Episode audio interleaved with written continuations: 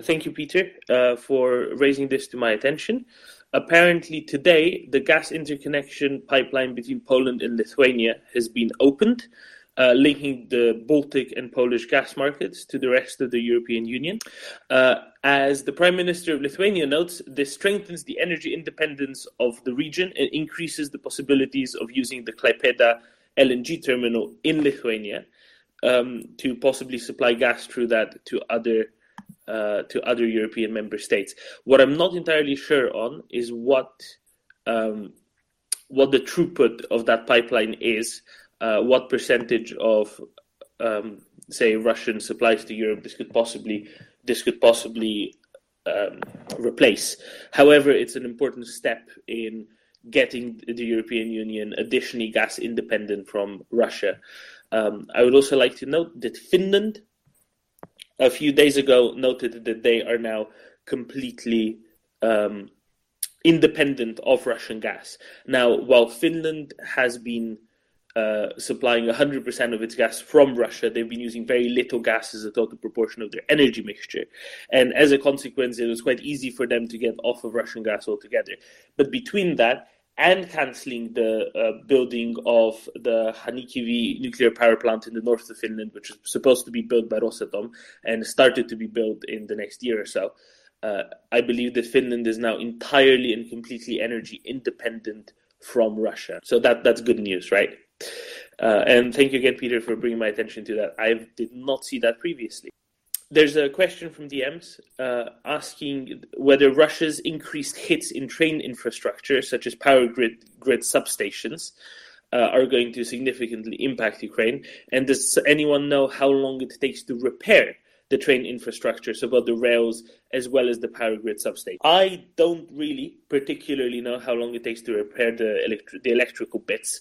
I know that replacing rails is relatively quick, and if need be, and if the dedication is there, that can usually be done within you know literally a couple of days however the electrical component of that might be a little bit more tricky especially with um, you know let's say a relative lack of supplies because a lot of this stuff has to be replaced in short order. However, obviously, with the power grid substations going out, you can still run uh, diesel electric locomotives that don't rely on overhead power. And to my understanding, in Verlaine, maybe you can um, help me out with this because I don't know uh, Ukrainian railways nearly as well as you do. But my understanding is that while quite large stretches of Ukraine are electrified, electri- ele- electricity powered or overhead electrical powered locomotives were mostly really used for uh, local or medium distance passenger trains, while the bulk of sort of cargo traffic and uh, long distance passenger trains was run by diesel locomotives. Does that sound about right to you, Verlaine? Maybe this is beyond your um, uh, interest. Well, uh, well, okay. So, frankly speaking, that's not something which I'm interested in on daily basis. For instance, like Craig, I'm not that enthusiastic into diving into uh, railways whatsoever. I yes, uh, I did travel by them because it's uh, very convenient um, but since I uh, I'm hosting a family of IDPs, or usually yeah, so um, who have been working in the railways uh, for decades, like three generations are there basically. Uh, sometimes when I come to them in the evening, I try to check on them once I have, have some opportunity. I do hear some stories about uh, various um, you know, uh, various uh, specifics and some old stories about the past and some stories about uh, the glorious times and how right now our uh, railway workers, workers and employees are helping out for a lot of different uh, things which can't be disclosed sometimes. Uh, but, but they're helping with uh, refugees, they're helping with the provision of supplies and medical aid. They also run the so-called um, medical train and they have medical carts and there are like a lot of background activities which you can mention. So um, it kinda is also a part why I might become enthusiastic because you you you see that this is something which makes their light like you know uh, I um, make make makes their eyes brighter and they like to share some stories about it and they for a moment just forget about everything and just um I have like a flow of consciousness, extreme of consciousness, basically on some of those topics, and I can just uh, it's it, it it it it's therapeutic. It helps them just when someone is listening about the specifics of maintaining the brakes in the cards or how they are intercommunicating between the depots and so on. Um, so we do have all of those like three types that you mentioned. Plus, it's mostly not in the diesel, but you have like the old ones with coal that uh, are being used. They don't have electricity lines all over Ukraine. I wouldn't say that. Uh, we were we, we wanted to to um, modernize, uh, but as of now, it's just old uh, railways with old um, fuel trains, like 70% of the time, I'd say, if not 80. Um, so, uh, yeah, well, as of right now, the only thing I can tell is that uh, railway workers who are, are still uh, on duty and dedicating all their time to keep uh, the railway services going are also one of the heroes, uh, especially how they are dealing with press because like don't get me wrong but we do have a lot of um, i'm sorry war, wartime tourists who come to ukraine and they keep taking pictures and, and photos of everything they see and so on. And um, our railway workers are, are dealing with them like perfectly i would say with utmost respect with patience and with and when answering all the questions about like how they're managing what's the procedures they just say let's the end of the war come and then we will reveal and disclose everything that you are wondering about. But as of right now, we, we tend to um, we tend to and the railway um, CEOs and heads uh, are trying to sustain the operational security within the air uh, railways as well because they are part of like I would say most critical infrastructures now and they're being targeted um, I would say 85% of the time. Um, if if they target railways, they usually at least damage something. Unfortunately, they started doing that um, in 2014 in Donetsk and Luhansk, and they continue to follow the same pattern. Unfortunately, um, that's why uh, we're since we're have already um, lost access to some of the railway facilities in the eastern part of Ukraine.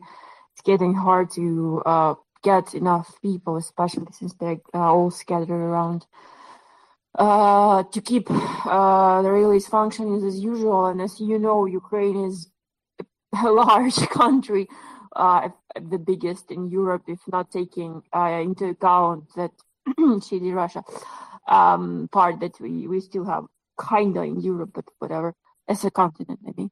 Uh, so it's um, it's not perfect. It's imperfect because it was developed during the old Soviet times, and some of the some some of the routes are illogical by default, uh, because they were uh, usually led to the cities which uh, were developed in the old, old USSR times, just because the the heads of the of authorities thought that they're gonna do something in those cities, but um, it's it's just very pricey to change something, and we didn't have like honestly, uh, we we uh, we we tried to uh, procure something uh, which was affordable for Ukraine, and as you know, we are not the wealthiest country in Europe by any means.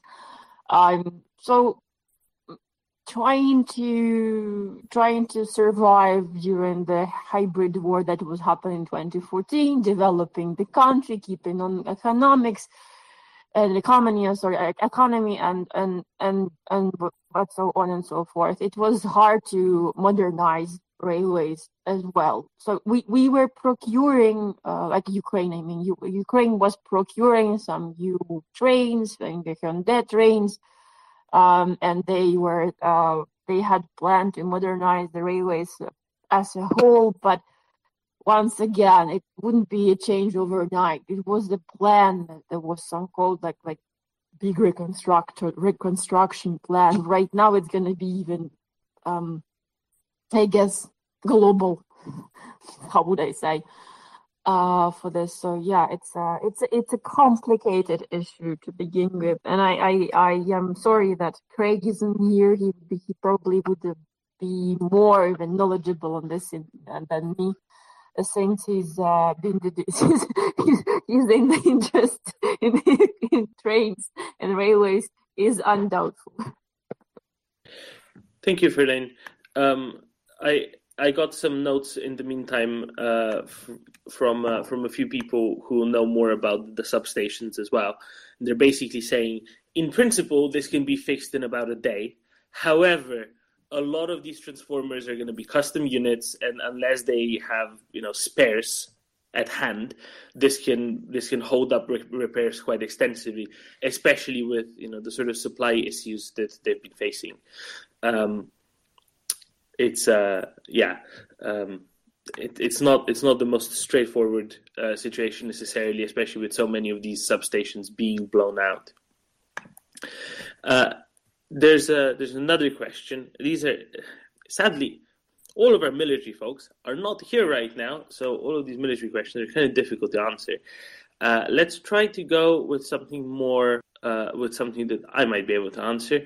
And there's a question, there's quite an extensive question from a from a listener saying. So Ukraine is a country of rivers. I see that the Russians breached Dnipro in Kherson and have quite a bit of that oblast there are only two bridges over the Dnipro in the region. Uh, pause and quote. I think one of them is actually a dam. I think one is the one is a dam and the other one's a bridge. Uh, continuing the quote, what would be the merit of the Ukrainian troops uh, to attack these bridges to trap Russian forces? Would this be a good idea, or, or, would removing a means of escape from Russians? Uh, the follow up is what does Ukraine need to do to achieve targeting these bridges, uh, which perhaps could be used against the Kerch bridge? Okay, I'll deal with the Kerch Bridge first because that's relatively easier. The Kerch Bridge is really hard for the Ukrainians to get to. It would either have to be some sort of, um, I don't know, uh, special forces operation with a little boat going all the way around Crimea and going for them, uh, mining the bridge from below. That's kind of difficult to do. It's many hundreds of kilometers uh, that would need to be traveled over sea to get to it. Uh, secondly, uh, if they wanted to attack it from land, I think it's about 300 kilometers from the closest Ukrainian positions. They don't have um, they don't have weaponry that can reach that far. The farthest reaching weaponry they currently have that we know of are the Tochka U missiles, and they have a range of something like 120 kilometers, if my memory serves me correctly. So they can't they can't take it out with that. There has been some speculation that if Ukraine indeed gets the M270 multiple rocket launch systems from the US, there are munitions for those that can actually reach about 300 kilometers, so they might be able to be able to take it out from there. But without knowing of you know new things that Ukrainians have or launching, basically flying over in planes and trying to take out the bridge that way, I don't think they, they presently have the capacity to do it. Um, also, Peter uh, Verlaine notes that these are not ducks; they are grasshoppers that she's recorded herself. Um, that that's a side note. All right, back to the question. Uh, the two bridges, so I think the one dam and one bridge in Kherson Oblast over the lower Dnipro, um, they are not the easiest things to get to. You also don't want the, the Russians to try to blow up the dam at Novokakhovka because that would kind of take out much of the um, much of the land to the south of it on either side of the Dnipro, and might take out the bridge at Kherson in the process as well. Of course, however, uh, it would be great for Ukrainians to take those bridges. Now, if the question is imagining a market garden sort of situation, that's probably not going to be something that's going that's going to happen. However, as Ukrainians push closer and closer uh, in Kherson Oblast towards Dnipro, which they have been doing thus far, the river Dnipro, not the city Dnipro. Um, eventually, hopefully, Russians will just retreat across those and retreat back into Crimea, etc. Um, but if they were to, you know, if Ukrainians were to just try to capture those bridges or blow up the bridges, I don't think that would be necessarily the best idea for them. Uh, it's better if Russians just willfully leave themselves, uh, like they did from, say, the northwest of Kiev, etc. It would be quite difficult to try to uh, to try to do that. I think militarily. But someone else can correct me who knows more about these things than I do. All right. I think we had a yes, we had another question about the Kerch Bridge. Uh, so I'm guessing that's uh, already been kind of answered. Uh, the, the, this question also asks how important the Kerch Bridge is. It's pretty important because a lot of the supplies that flow from Russia to Crimea and then onward into southern Ukraine come across it. However, it's not critically important in the sense that because Russians control much of the northern Black Sea, they can still supply Crimea over um, over the water, right, with ships. So I think that that covers that. Uh, next, there's a question about an.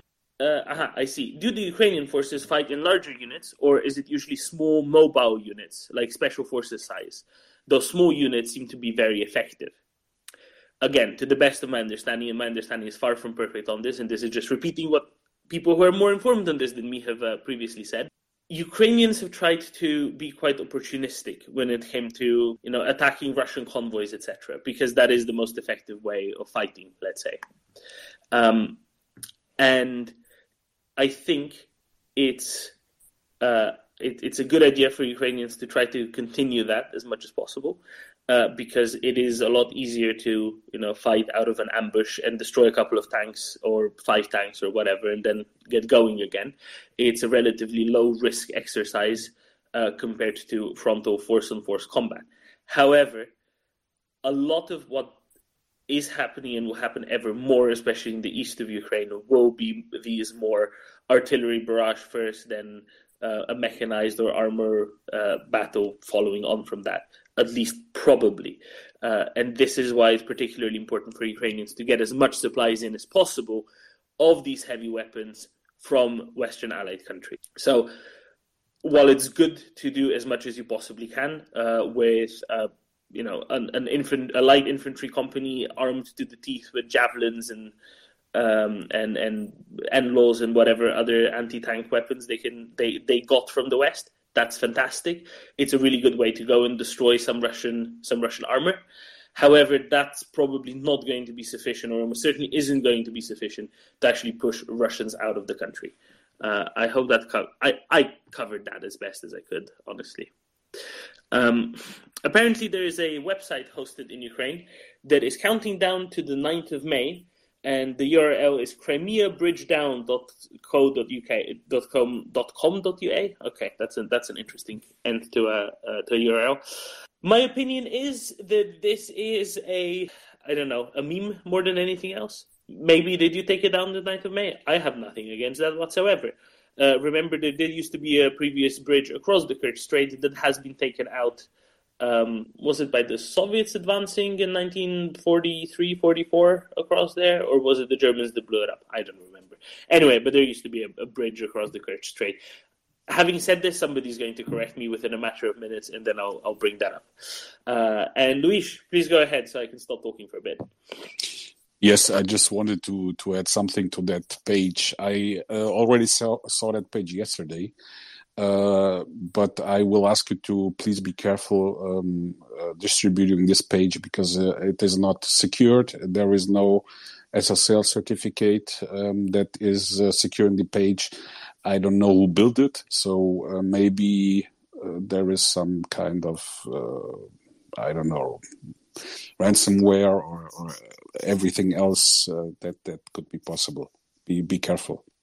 Yeah, I think everybody can find a much better countdown to May 9th elsewhere on the internet, right? That's a lot more secure uh, and uh, very easy to get to anyway. Um, not that you really need it, just you know, use a calendar or look at the front of your phone. Um, but yeah, thank you for that, Luis. I did, I did. I mean, I generally don't click on links that people send me in uh, in Twitter DMs unless it's a URL that I'm already very familiar with and a trusted and a trusted uh, messenger. Um, but yeah, I, I don't whatever if they if they blow up the bridge, great. If they don't, that that's probably fine too. It's not that high up on the list of strategic targets, I guess. I mean, especially when it comes to the utility of the target times the ease of getting rid of the target, if that makes sense. You know, kind of a, a traditional Buckminster Fuller assessment of risk, but not for risk, for utility. And somebody's correcting me that apparently it was the spring uh, ice flows, uh, ice flows uh, that swept the timber abutments with the tidal flow of the original Kerch Bridge. Uh, thank you, anonymous messenger. I knew I was going to be corrected by someone immediately, and I was. Uh, that's about the one uh, from the Second World War that spanned the Kerch Strait.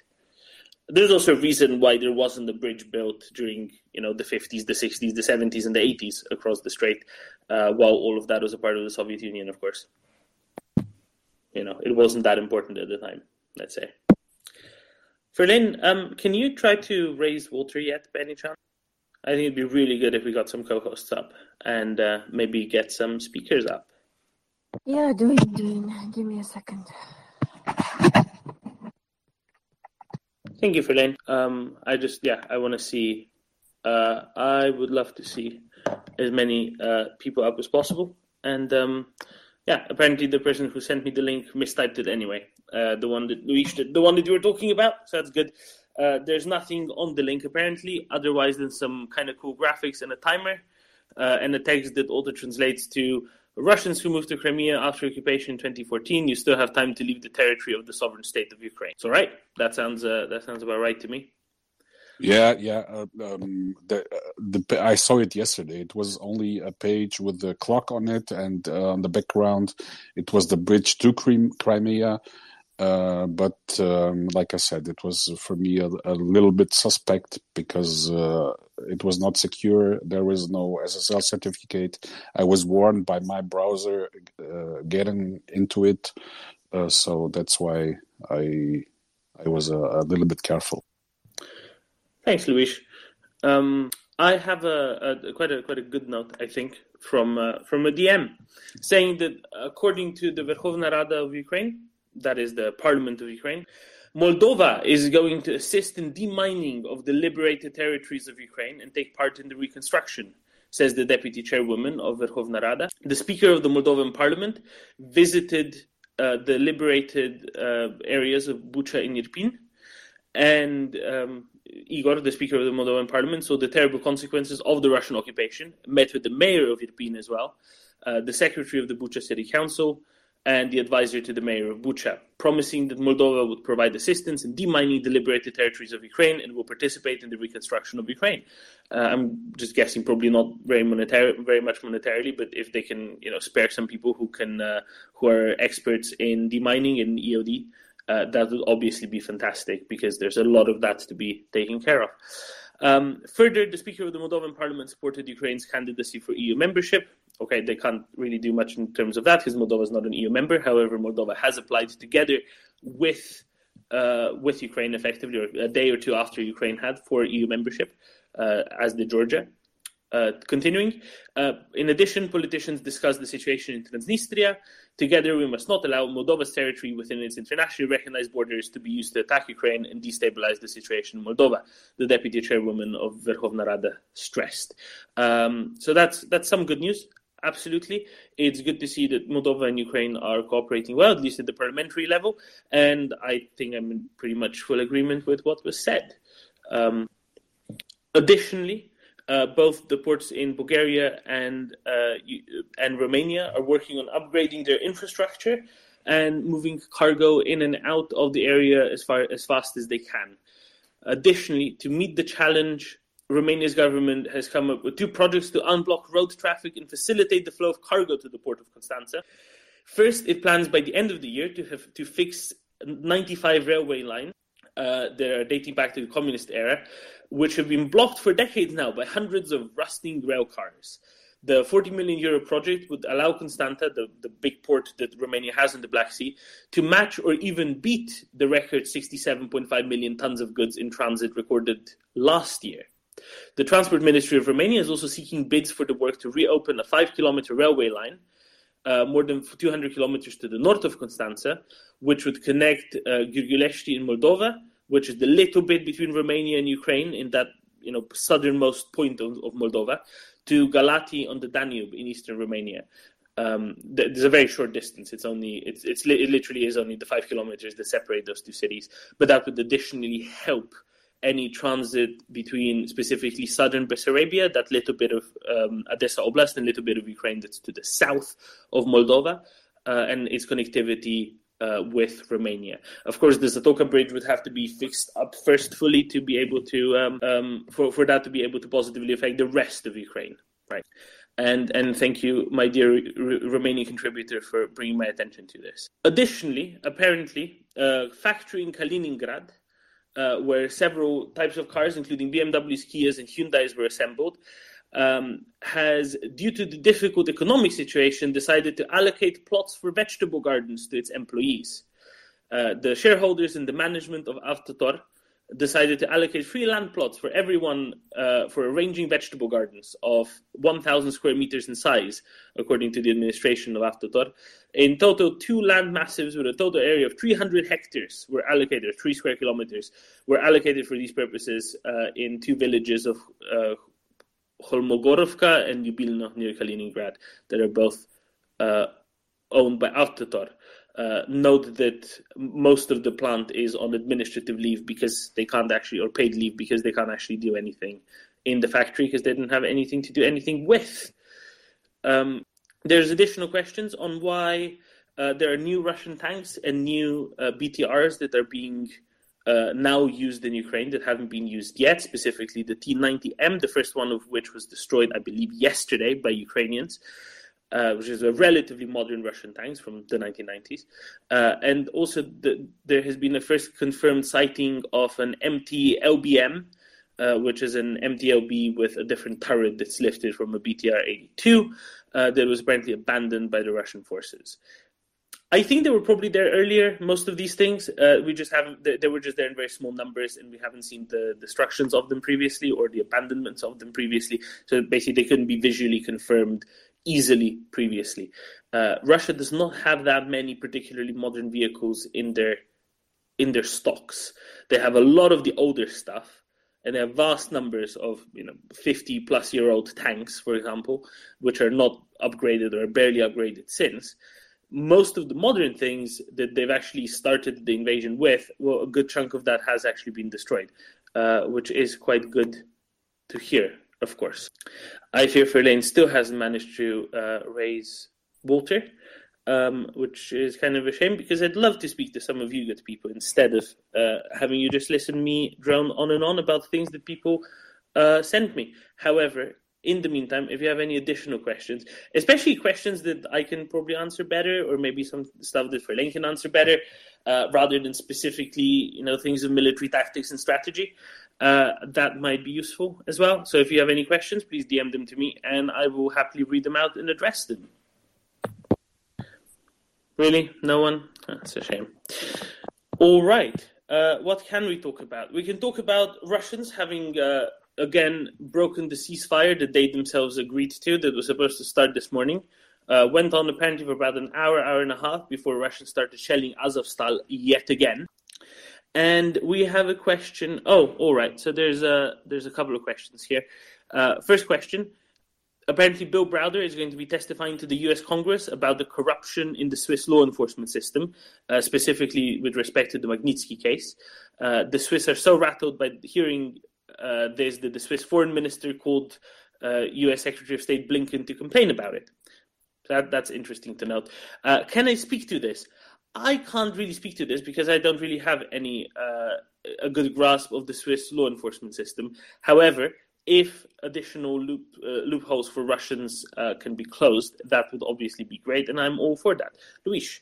Uh, sorry, I was working while listening to you, and I missed the point to uh, raise my hand. Um, I would like to talk about one thing that um, I, I am really and sorry for that. I, am really pissed off because uh, um, it uh, it um, yeah it, it's directly to me because I'm Portuguese and uh, it's it's about uh, UN um, and the visit that uh, Guterres made to uh, Putin uh, that was, in my opinion, uh, too late. Uh, I think it was two months uh, since the war started that he moved. Uh, sorry for that. Uh, his, his butt to Moscow, and the um, that he visit, visited at, at, first Moscow and um, and then Kiev uh, was also a thing that I think it it uh, it was bad, really bad. And I think if we see now the outcome of uh, that meeting made, that it was possible to remove, I, I think, 160, 170 civilians from um, Azovstal. Uh, if he, he made that visit earlier at the beginning of the war, uh, I think it would be possible to at the moment not have uh, civilians in, in Azovstal because I, I think there are uh, at least I think 500 600 left there. Um, what what do you think about it? I, I I'm missing the, the, the actions from UN side. Um, because I, I know about their actions in other uh, conflicts around the world and uh, I think I and that I'm, I don't know don't know why I cannot explain that, but um, they they should be doing more in Ukraine, and uh, yeah, um, that pisses me really uh, because the, the, president of the UN is a Portuguese guy. I mean, we know him from uh, local Portugal politics, but um, it was a, a, sad thing to to to see. Um, and I, I would like to know what, what you all think about it.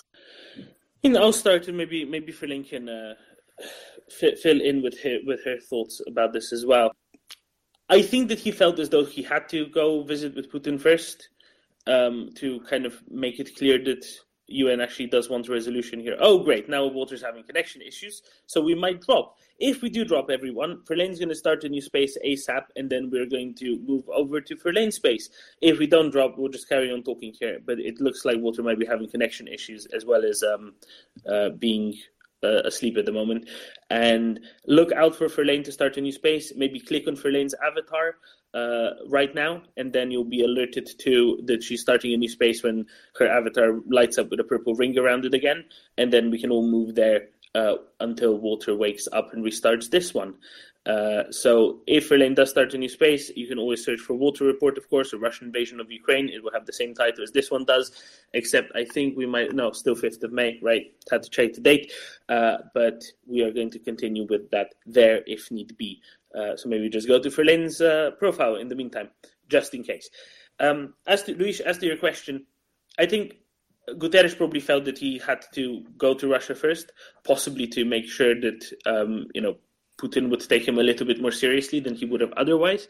I don't think he particularly succeeded in that, obviously, because uh, Russians rocketed Kiev while Guterres was there. So I think that's kind of that kind of answers your question as to that.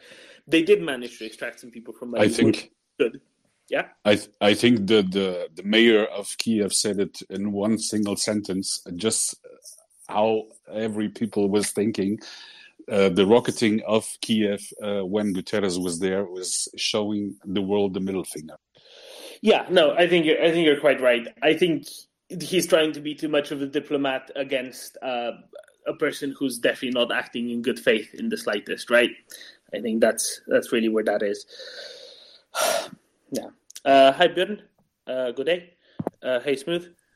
Um, if either you have questions or comments to make, just raise your hand using the heart with a plus button in the bottom right. In the meantime, Sergi, if you want to go ahead, you had a heart, you had a hand up for just a second.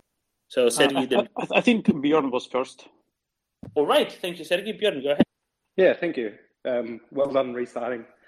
Um, I just wanted to to go back to Verlaine was mentioning about uh, you know the the terrible impact that this would also have on uh, children um, going forward and it reminded me of a, a, nice story that my son told me the other day. Um, and to give it a little context, uh, we live about 15 minutes north of Copenhagen.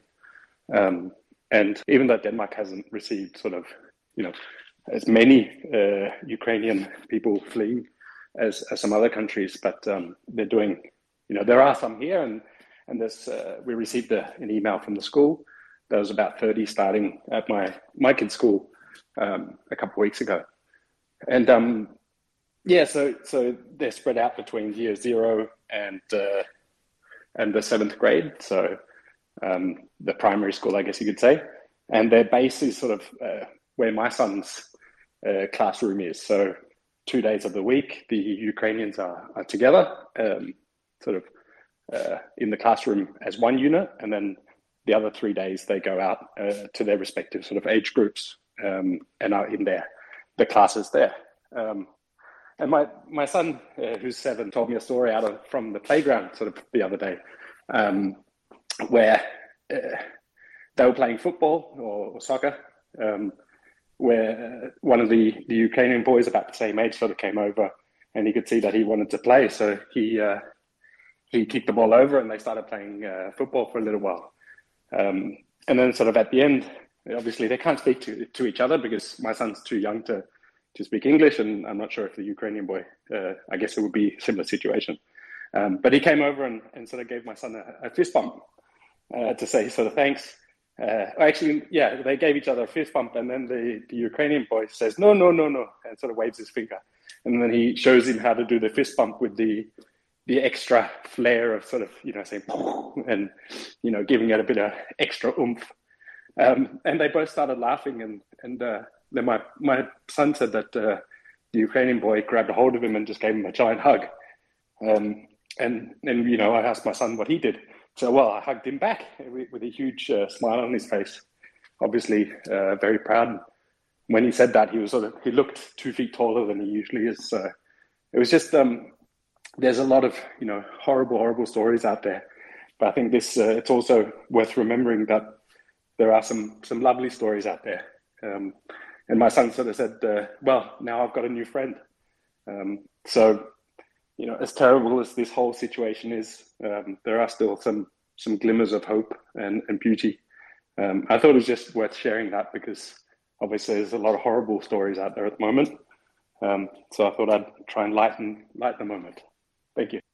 Thank you, Björn. It's great to hear you know some positive uh, positive stories in the you know, in the in the in the face of all of the horror and negativity and awfulness that's coming out of new out of the news or into the news every day, isn't it? Um, yeah, and welcome, Peter. Thank you, uh, thank you for joining us. Uh, I, I know you would have wanted to do so earlier, but as you know, we literally, for technical reasons, couldn't have. Um, I actually have a question for you uh, that's been pending. Ask away. Although, gentlemen, before you jump in, can I just, uh, for a lot of us who were listening to the previous space and uh, are now jumping over, um, I just retweeted uh, the space uh, using the share button on the lower right hand corner uh, on my my phone, and uh, I'd encourage everybody now that we have the new space up and running to do the same. it's morning in North America right now. People are waking up. They're tuning into the space. They want to find out what happened overnight and get the latest uh, news and on the ground insights from Ukraine, and uh, and to hear uh, Russian trolls and Russian fake news uh, die a thousand deaths, uh, which you guys do a great job on. So uh, I just would encourage everyone as you're jo- rejoining the space to, to, help get the space up and running and and to share use that share button. And Doman, Lane M, well done. It is not hard to work through. technical difficulties and look cool while you're doing it, even though you're like, uh oh, what we got to get this going. What's going on? Uh, this is part of something that's never happened before. Broadcasting for now, well on 70 days plus at this point. Uh, sometimes you have technical hiccups, and you guys have just been amazing pros. So well done, guys, and thank you from you know folks like me who are listening in. Thank you so much, Peter. And if everybody could do as Peter said and please share and retweet the space, that would be absolutely fantastic. I'll just alert you to the nest for just a second. That's the uh, carousel tweets that's just above everybody's avatars. I put three things up there. First of all, a reminder for everyone that later today, or um, early this coming morning, depending on which time zone you are, we're going to be joined by a distinguished panel of experts on military matters to do with Ukraine, including Alexander Vindman, uh, John Spencer, Colonel John Spencer, that everybody's uh, familiar with, who's been listening to this space, uh, as well as a couple of other uh, former and current military officers for a fantastic discussion on all things military uh, to do with Ukraine. That's going to happen at 7 p.m. tonight in uh, the Eastern Seaboard time in the US. Okay, 7 p.m. New York, 1 a.m. Central Europe, 2 a.m. Kiev, midnight London. I think that gives you enough of an idea of when this is going to happen. Okay, so 7 p.m. New York, uh, midnight London, 1 a.m. Berlin, 2 a.m. Kiev. Uh, the other things are there's a link to Mriya Aid if you wish to help Ukraine. If you wish to help Ukraine right now, look at Mriya Aid. Mriya Aid is a fantastic organization that is uh, governed and run by a few of those aforementioned Canadian military officers, and they do a fantastic job running this NGO, supplying Ukrainians with all manner of non lethal assistance uh, as per requests of um, Ukrainian ministries of health and defense. So anything that's non lethal, be it uh, medical equipment, combat medical equipment, hospital medical equipment, uh, things like bulletproof vests, vests um, thermal optics, anything along those lines. Uh, they supply all of that. They operate with zero overhead, and they're honestly they're one of the better charities around when it comes to helping Ukraine. And it's a very easy way for you to contribute if you can, if you can help out.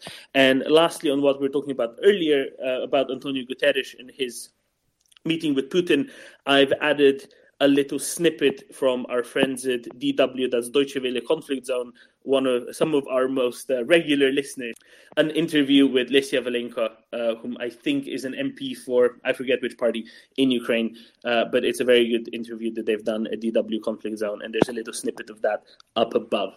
Uh, before I go to Sergey and Smooth, uh, Peter, I have a quick question for you that's been pending in my DMs for a while, and I think it might be you might be the man to answer this. Let's say. Oh no, no pressure. All right, Devin, fire away. B- better than me, anyway. So the question is: We're all asking whether tanks are dead, but is diplomacy dead? Did what Macron and company do all for naught, or are there scenarios in which things could have been sorted out? Fire away. Uh, to prevent uh, to prevent this uh, terrible escalation of aggression against Ukraine. Exactly, both to prevent this expanded invasion by Russia, but also maybe to have stymied it early on as opposed to let it continue for two months.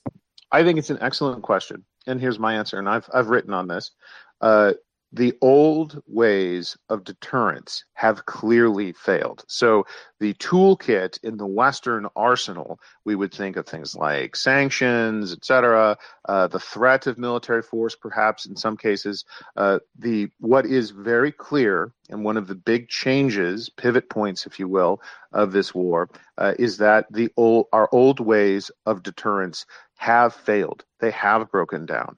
And I think it is absolutely imperative uh, for all friends of Ukraine, and certainly all Western democracies, uh, to come to terms with that point, to realize we have cro- we have crossed, uh, we have made it over a significant crossing point, and we need new forms of deterrence. Uh, one of the steps that I'm very encouraged about uh, is this new development in the United States with the passage by Congress of Lend Lease 2.0. Uh, this is a, a, way in which the United States can once again act as the arsenal and checkbook of democracy, those who are fighting uh, against uh, authoritarian invaders, in, in Ukraine's case. Uh, but yeah, I think that is, um, I, I think on the deterrent side, that is a very good question. I wouldn't say diplomacy has failed. I would say our old ways of deterring um, aggression have failed, and we're going to need to think up new ways and there's uh, much that comes from that. I would also say uh, don't don't cross out the uh, heavy main battle tank just yet. Uh, the death of the tank has been declared probably a hundred times over the last hundred years. It's almost an annual event uh, when someone declares the death of the tank. But um, I'll let the military folks speak more to that area of expertise. Uh, but I can say we we have failed. And, and the proof of that is in this current um, escalation. I would also point out this is a colossal failure that did not happen overnight. This generations of Western diplomats from all sides, uh, all political spectrum, you know, all political sides, uh, contributed to this failure. And we must learn these lessons and implement changes immediately to prevent them from happening again. And Doman, I've got two energy updates as well. Oh, thank you so much, Peter. Um, and, and thank you for this answer because it was much better than I could have uh, given. Of course, as you said, you've actually written about this. Um, would it be all right with you, Peter, if we go to Sergey and then Smooth, and then go to you for the energy updates uh, to maybe have a broader discussion of energy after that? Would that be all right, Peter? You got it. No problem. And again, Doman, you're doing such a fantastic job moderating. Absolutely thumbs up, man. Fantastic. Thank you so much. Um, let's go to Sergi and Smooth real quick, and then we'll we'll go to Energy. Sergi. Yep. Uh, thank you. Uh, first, I wanted to uh, thank Bjorn for the story. Uh, it made my day. Fantastic story. Um, very heart touching. Thank you very much. Um, and uh, my question is uh, regarding the latest package of sanctions from the EU. so there are, I think, five or six elements, and one of the elements is a gradual oil ban, right? And we already heard that some um, uh, Hungarian politicians expressed that they will veto it. So my question is, such a package would it go like element by element, or if one uh, the oil ban piece is vetoed, the whole uh, the whole package goes down the sink. Thank you. So this is the sort of thing that gets negotiated, right? It's not as though a package goes up for a vote and then it's defeated or not. Uh, this gets discussed and negotiated. So it's not necessarily the end of a whole package of sanction if one of the parts of it doesn't get doesn't get included. As to the rest of it, um, I think we're going to discuss uh, the oil bit quite heavily uh, after Peter's energy updates anyway. So uh, hold on to that, and we'll we'll get to that in a bit anyway. Uh, Smooth, go ahead. Okay, yeah, thanks for having me. Um, just two short things. Um, uh, first, I'd like to add on to, to what Björn said. That something similar happened to me like a couple of days ago. I'm living a little bit more south than Björn, so it's in northern Germany and uh, was traveling on the train, coming across a young uh, lady uh, from the Ukraine that was traveling with her cat and her mother-in-law, and they fled from uh, Cherson. And uh, that's, I think, when it really hits you. You know, we can can talk here and see stuff on the news, and but then um, meeting someone like that, and all all I could do at that moment is uh, help her. Uh, with her suitcases a little bit, so that um, that really hits home and makes uh, things much more real than um, what we see and talk about. So, so I can just echo what Björn said.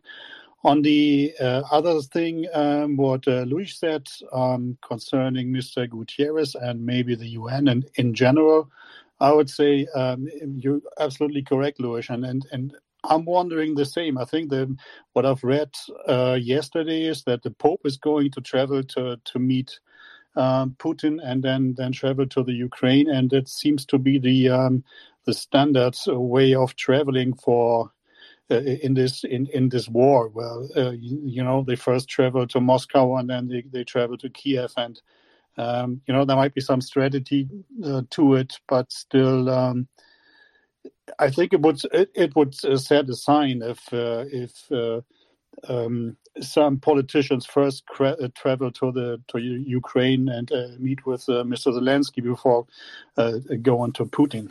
Um, so, but and then maybe for, for another time, the, the, the question is just how much in, in general does the UN really really help? I think that um, wars like that uh, really um, put um, put some question marks to how effective the UN can can can really work, and if the organization as itself really have to have to be um, remodeled. I think to to be kind of active.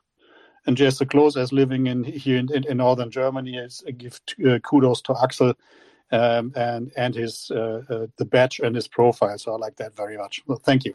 Es gibt nur ein AG52, beziehungsweise es gab nur eins.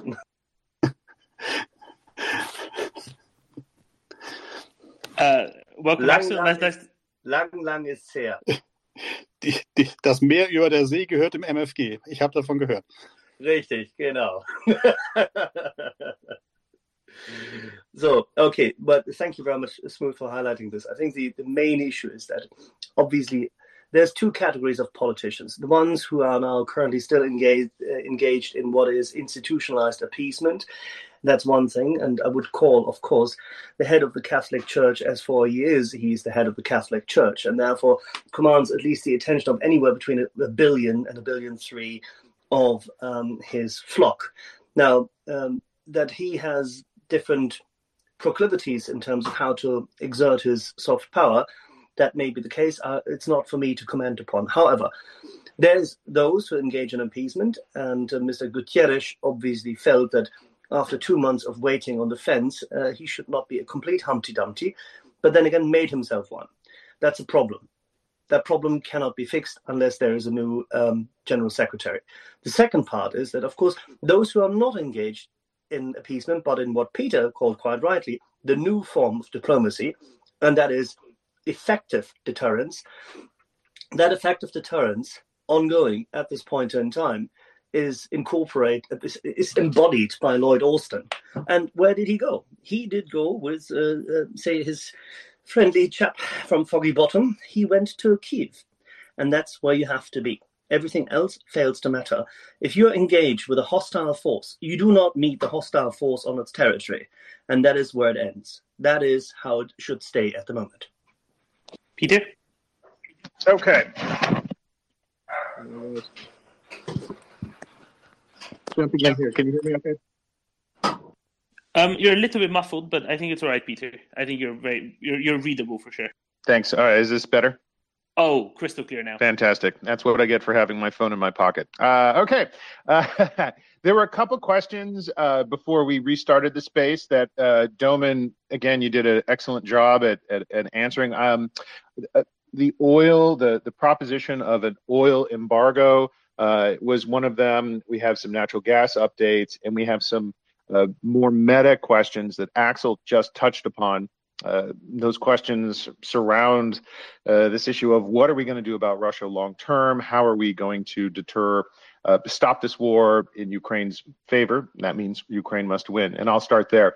Uh, yesterday, I tweeted out a, a, video. It's been shared a lot. Uh, Ursula von der Leyen made the very bold statement that Ukraine must win, and as part of that, the EU is preparing to essentially stop Russian oil imports.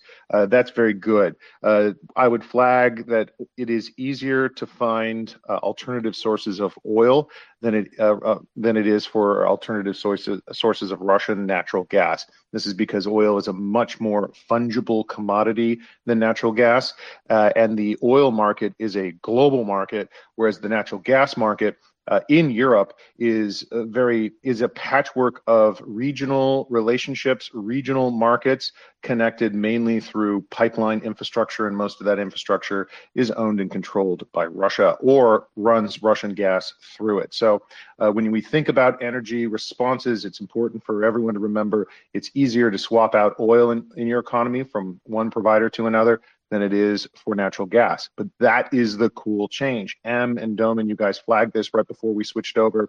Um, the big major seismic development that is breaking right now, you guys were right to flag it, is Germany's signing of a contract overnight, I believe, uh, in order to uh, float into its shores to floating uh, natural gas regasification platforms. For everybody going, what the heck is that?